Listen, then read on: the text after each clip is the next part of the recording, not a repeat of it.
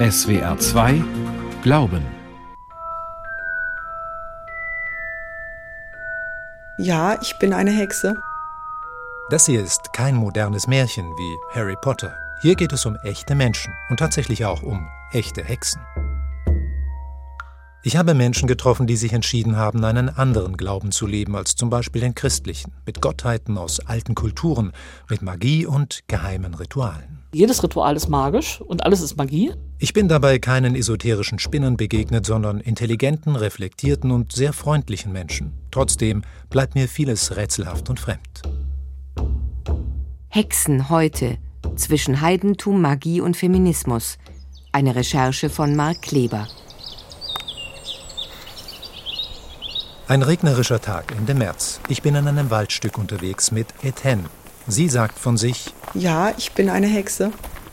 Das Waldstück liegt ein paar hundert Meter von Etiennes Haus entfernt, wo sie mit ihrem Mann und den beiden Kindern lebt, in der Nähe von Freiburg.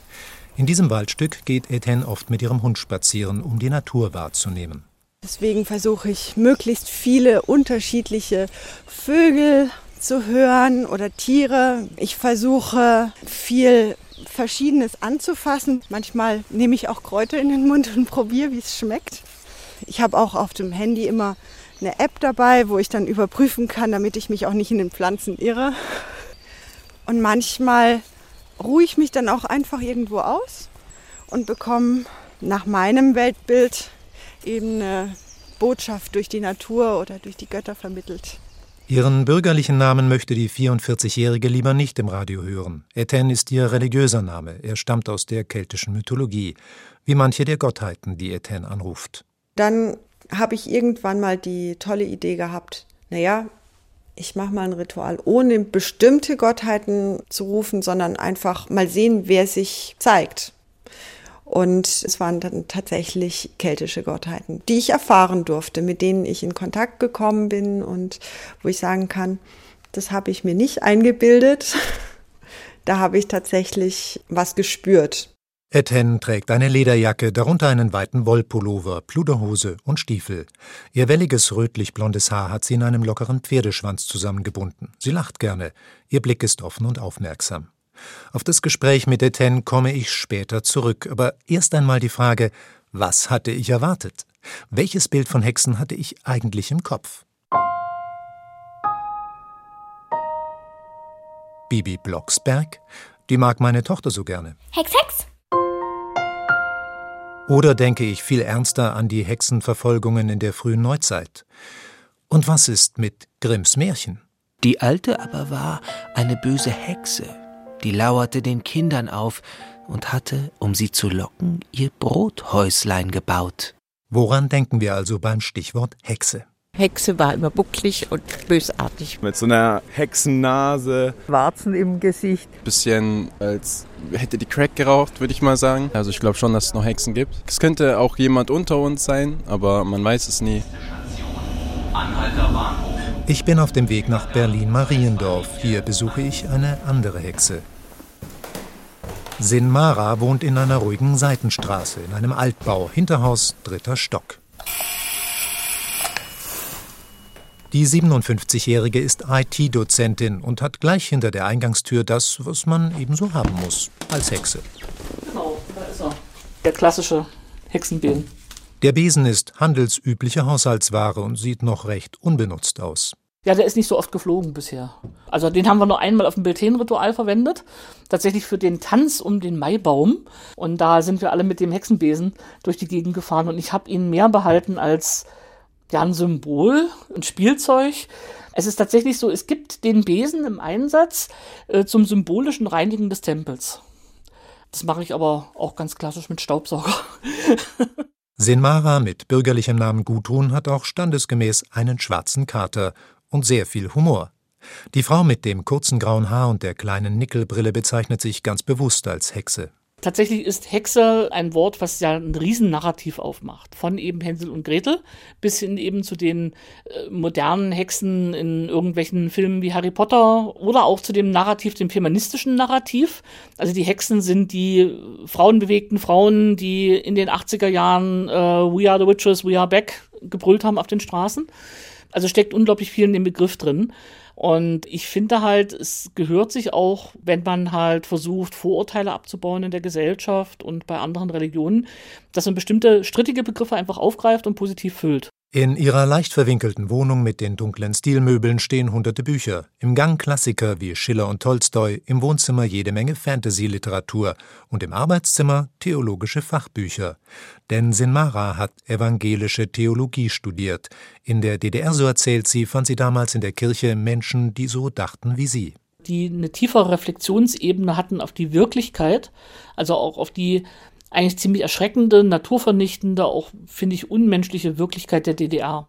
Nach dem Mauerfall habe sie dann aber eine ganz andere Kirche erlebt, in der sie keine Heimat mehr fand. Der äußere Aspekt war, dass halt ich ganz, ganz stark auch das Gefühl hatte, Schwule und Lesben sind hier nicht willkommen. Das war auch das, was uns ganz klar signalisiert worden ist in der Zeit. Und das Innere war die gelebte Spiritualität. Ich bin halt ein Mensch, die halt gerne Mystik und Religion leben will. Aber ich habe nie einen spirituellen Zugang gefunden. Ich habe viel Gottesdienste gemacht, aber ich kriegte nicht diesen spirituellen Kick. Und dann war ich aber auch konsequent zu sagen, dann bin ich aber auch nicht Teil dieser Kirche. Mein Studium habe ich abgeschlossen und dann bin ich konsequent am Tag danach eben ausgetreten und habe aber auch für mich am Ende des Studiums hatte ich andere Dinge schon entdeckt. Sinmara bezeichnet sich nicht nur als Hexe, sie ist auch Mitglied in einem Druidenorden und in der PFI, der Pagan Federation International, ein eingetragener Verein, gegründet 2014. Pagan, auf Deutsch Pagan, ist der aus dem Lateinischen stammende Oberbegriff für ganz unterschiedliche Richtungen des Heidentums, auch für heutige Hexen. Um über Paganismus aufzuklären, machen Sinmara und andere Mitglieder der PFI manche heidnische Rituale auch öffentlich. Videos davon findet man im Netz. Auch für eine ARD-Doku ließ sich Sinmara filmen.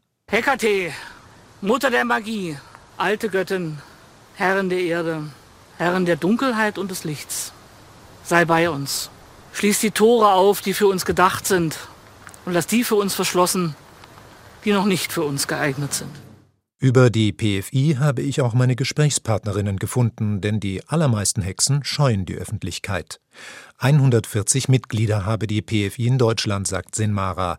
Der Verein versteht sich als seriöser Ansprechpartner und sucht den interreligiösen Dialog, zum Beispiel mit den Kirchen, aber auch innerhalb der paganen Community, zu der auch Asatru gehören, die Anhänger des germanischen Heidentums. Wenn man Asatru zusammenbringt, die mit ihren langen Bärten manchmal aussehen, als wären sie aus der Serie Vikings. Und dann die feministischen Hexen, die dann halt diesen patriarchal zumindest aussehenden Männern gegenüberstehen. Und am Ende sitzen alle am Lagerfeuer und feiern ein gemeinsames Ritual. Und das ist für mich das Spannende, da fängt das Interreligiöse schon an. Und dann haben sie vom Schamanismus über die Hexen bis hin zur Astrologie oder auch Heilkünste aus verschiedenen Kulturen und Zeiten ganz bunte Palette, die die Menschen, die dazugehören, übrigens auch ganz bunt mischen. Sagt Kai Funkschmidt von der Evangelischen Zentralstelle für Weltanschauungsfragen, kurz EZW. Das heißt, aus dieser Palette werden verschiedene Elemente, verschiedene Farben zusammengezogen, zusammengemischt und dann ein immer jedes Mal neues Bild daraus gemalt. Auch Kai Funkschmidt treffe ich in Berlin. Er ist Theologe und wissenschaftlicher Referent der EZW. Zu seinen Themengebieten gehören auch die neuen Hexen, wie er sie nennt. Ein Begriff, den die Hexen selbst nicht verwenden, weil für die meisten die Bezüge zu alten Kulten und Glaubensformen wichtig sind. Wie viele Hexen es gibt, bleibt nicht nur für mich unklar. Also die Zahlen, die aus der Szene genannt werden, sind immer ungeheuer hoch. Da ist dann manchmal von zigtausenden die Rede.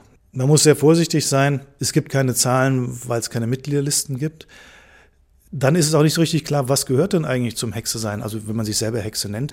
Kurzum, sie können das auch äh, schlecht zählen, weil sie nicht genau wissen, wo sie die Linie ziehen. Ich glaube aber auch, dass die Anhängerinnen der Szene es selber nicht wissen, aber oft überschätzen. Manche Hexen praktizieren ihren Glauben als sogenannte freie oder frei fliegende Hexen, also allein für sich oder nur in losem Kontakt mit anderen. Es gibt aber auch Traditionen wie die Wicca. Auf den Begriff Wicca geht das englische Witch, Hexe zurück. Wicca folgen bestimmten aus Großbritannien stammenden Traditionen und finden sich in kleinen Gruppen zusammen, sogenannten Coven. Um dazuzugehören, muss man sich in einem Ritual aufnehmen lassen, wie in einer Art Taufe, so wie Etienne vor über zehn Jahren. Es war tatsächlich die Auseinandersetzung mit dem Göttlichen, was mich daran gereizt hat, warum ich mich habe initiieren lassen wollen. Und dann habe ich eben um Initiation gebeten. Also man ist nur dann ein Wicker, wenn man initiiert ist. Und zwar von einer Person, die eben diese Initiation genau so ebenfalls erfahren hat. Also muss es jemand sein, der eben auch den Weg, den man bereit ist zu gehen, vorher gegangen ist. Wicca sehen sich als Teil einer Mysterientradition. Was im Coven stattfindet, bleibt deshalb geheim. In unserem über zwei Stunden dauernden Gespräch erzählt mir Etienne sehr offen über vieles, aber bei manchen Punkten ist Schluss. Beispiel, wie groß ist Ihr Coven? Also wie groß die Gruppe ist, da werde ich tatsächlich keine Aussage drüber treffen. Oder auch zu dem Thema, das ich vor allem mit Hexen verbinde, nämlich das Hexen. Wie sieht es also aus mit Beispielen für magische Rituale? Etienne könnte darüber gleich aus zwei Traditionen erzählen, denn sie ist nicht nur Wicca, sondern in ihrer Familie gibt es schon seit Generationen Hexen, so sagt sie mir. Aber? Tatsächlich rede ich da nicht gerne drüber. Also das ist tatsächlich was, wo sowohl meine Familientradition sagt, sagen wir nichts, als auch Wicca-technisch würde ich da auch nichts sagen wollen. Für Kai Funkschmidt von der Evangelischen Zentralstelle für Weltanschauungsfragen rührt diese Geheimhaltung zum Teil noch aus der Zeit, als in Großbritannien Hexerei unter Strafe stand. Erst 1951 wurde der Witchcraft Act aufgehoben. Aber Kai Funkschmidt sieht auch noch andere Gründe. Das hat sicher auch was damit zu tun mit einem gewissen Eliteverständnis. Manches mag auch damit zusammenhängen, dass da auch Dinge sind, die intim sind und von daher privat sind. Also die Wicca-Rituale werden traditionellerweise nackt durchgeführt. Manche Kollegen sind da gelegentlich mal auf dem Trichter und sagen, ja, jemand, der sowas, der so geheimnisvoll, der hat was zu verbergen. Da würde ich sagen, nein, Menschen haben auch ein Recht auf Privatheit. Wenn sie das machen, es gibt keinerlei Hinweise, dass da was verboten ist oder sonst wie Schlimmes passiert, dann fände ich es illegitim, den Leuten das Recht auf diese Privatheit, diese Diskretion und diese Verschwiegenheit abzusprechen. Um mehr über Hexenrituale zu erfahren, bestelle ich mir Bücher. Eines ist A Witch's Bible. Übersetzt eine Bibel für Hexen, ein Klassiker der Wicca-Szene. In dem Buch werden viele Rituale beschrieben und auch mit Schwarz-Weiß-Fotos bebildert. Es sind nackte Frauen und Männer zu sehen, die mit Kelchen, Kerzen und Dolchen posieren. Ich finde die Beschreibung für ein Initiationsritual. Zur Vorbereitung gehört es, einen Kreis auf dem Boden zu ziehen. Dazu kommen eine Augenbinde, eine lange Schnur, Öl zur Salbung, eine rote Kordel und eine kleine Handglocke. Schritt für Schritt beschreibt das Buch, was bei der Initiation gesagt und getan werden muss, bis derjenige, der die Initiation durchführt, die Schlussformel spricht. Ich begrüße dich im Namen der Göttin, neu gemachte Priesterin und Hexe. Magische Übungen, Rituale und Anrufungen finden sich auch in einem anderen Buch, geschrieben in den 70er Jahren von Miriam Simers, in der Wicca-Szene besser bekannt als Starhawk. Ein Ritual, um Arbeit zu finden, geht so. Nimm ein quadratisches grünes Stoffstück. Fülle es mit Lorbeer, Lavendel und Johanniskrautwurzel. Füge eine Silbermünze hinzu. Verschnüre alles mit einem purpurroten Faden.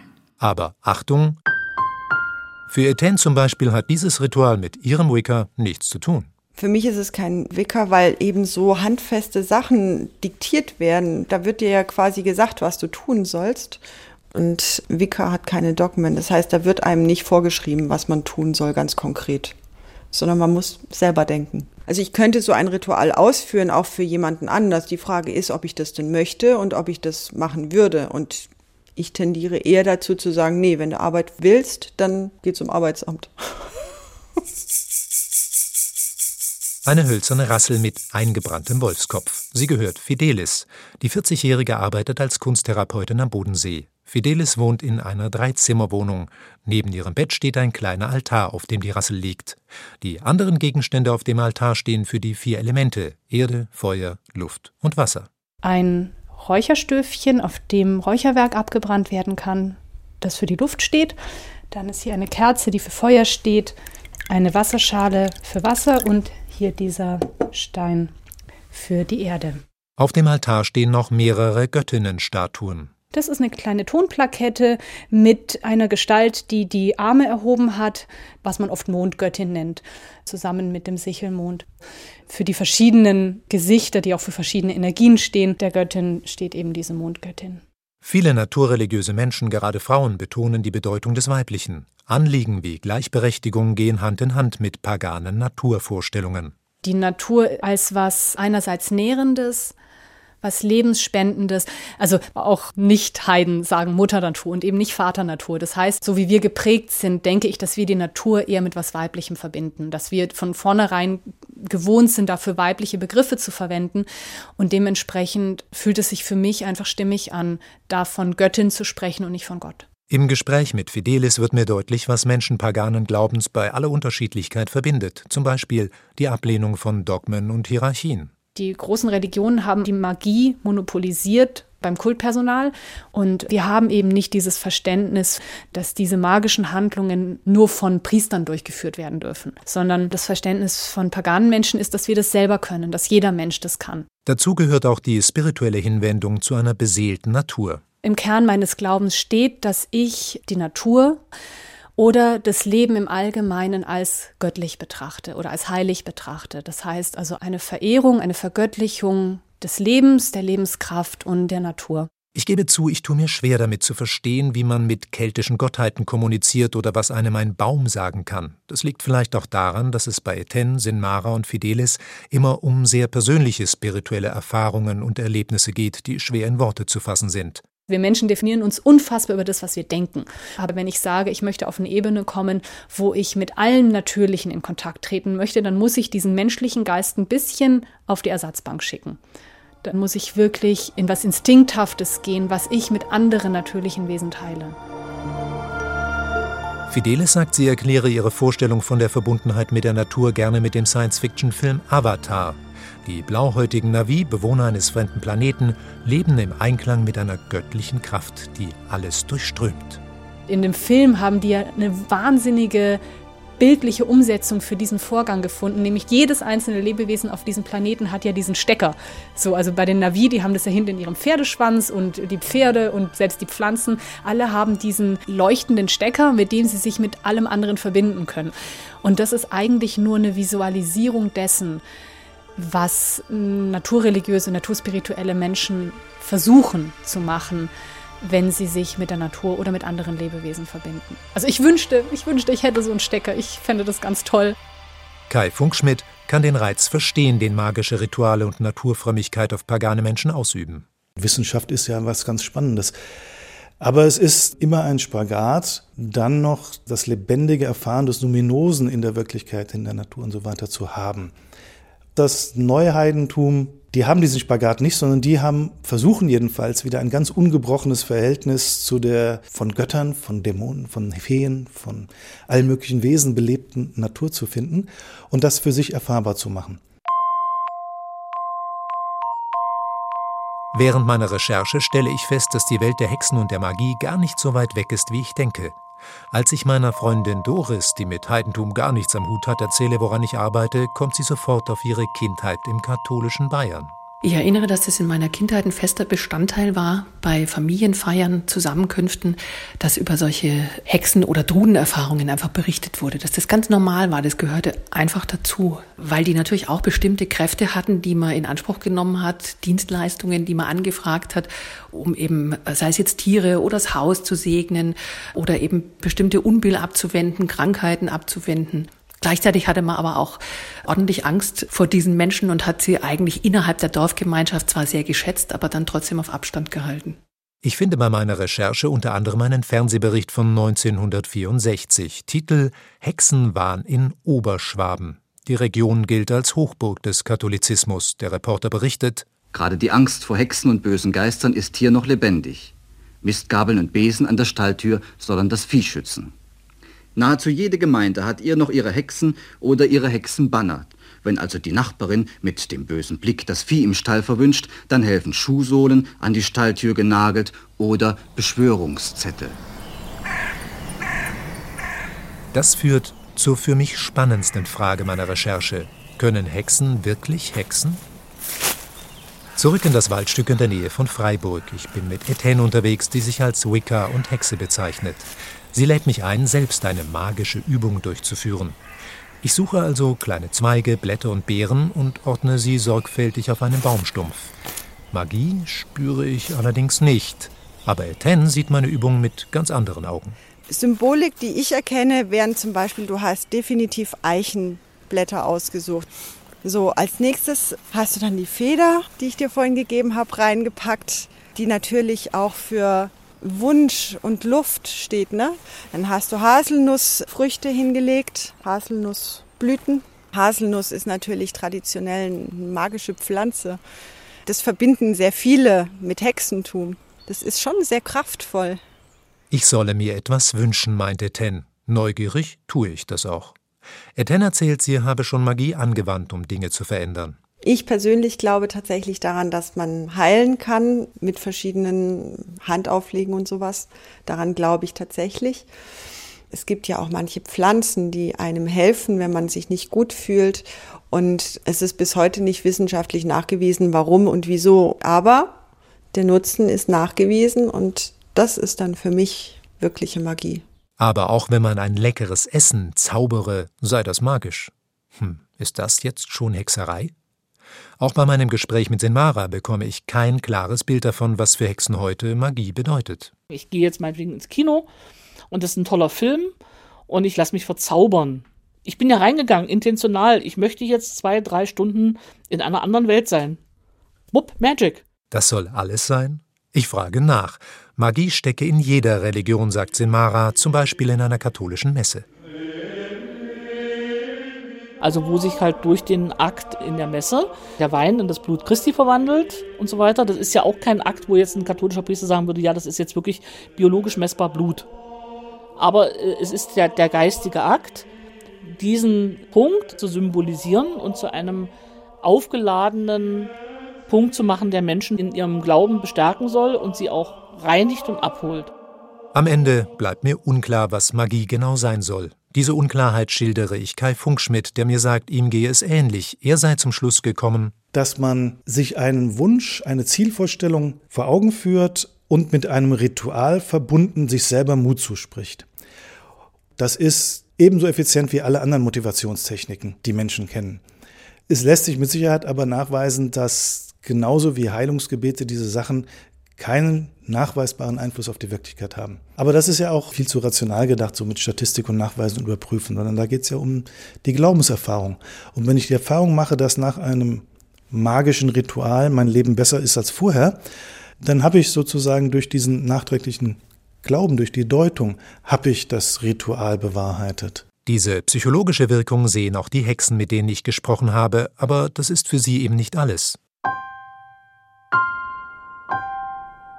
Magie ist für mich das, was ich in der Welt verändern kann, ohne unbedingt eine wissenschaftliche Erklärung dafür zu haben. Sagt der Ten und wirkt zugleich ähnlich pragmatisch wie Sinmara. Könnte ich sowas? Ja, ich habe auch schon stärkende Sachen gemacht und bei der Warze und bei Rückenschmerzen, also bei solchen Dingen würde ich immer noch mal jemand eher zum Arzt schicken und würde sagen, okay, also gerade bei Rückenschmerzen, geh mal zu einem Arzt und lass das vernünftig abklären. Und wenn dir der Mut dafür fehlt, dieses Problem anzugehen, ein Ritual, was mehr Mut macht, das kann man machen. Ob davon die Rückenschmerzen weggehen, kann ich nicht garantieren. Ich würde auch immer zum Arzt gehen bei Rückenschmerzen, tue ich auch. Als Grundsatz für magisches Handeln gilt in der Szene der Satz Tu, was du willst, solange es niemandem schadet. Ich habe keine Hinweise darauf, dass sich Hexen, Wicker in irgendeiner Weise weniger ethisch verantwortlich verhalten als andere Menschen. Meint Kai Funkschmidt. Das ist erstmal das Wichtige. Das sind Leute wie du und ich, die beruflich gut integriert sind, die weder besser noch schlechter sind, was die Ethik angeht.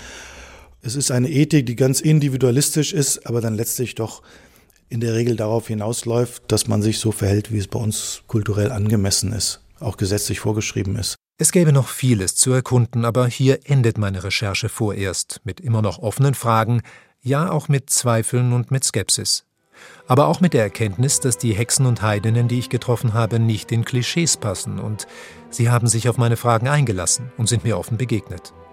Der Wunsch, den ich während der magischen Übung mit Eten formuliert habe, ist übrigens nicht in Erfüllung gegangen.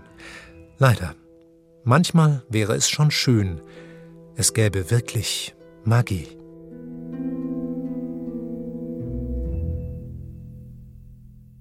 In SWR 2 Glauben hörten Sie eine Recherche von Mark Kleber. Hexen heute zwischen Heidentum, Magie und Feminismus. Redaktion Esther Saub.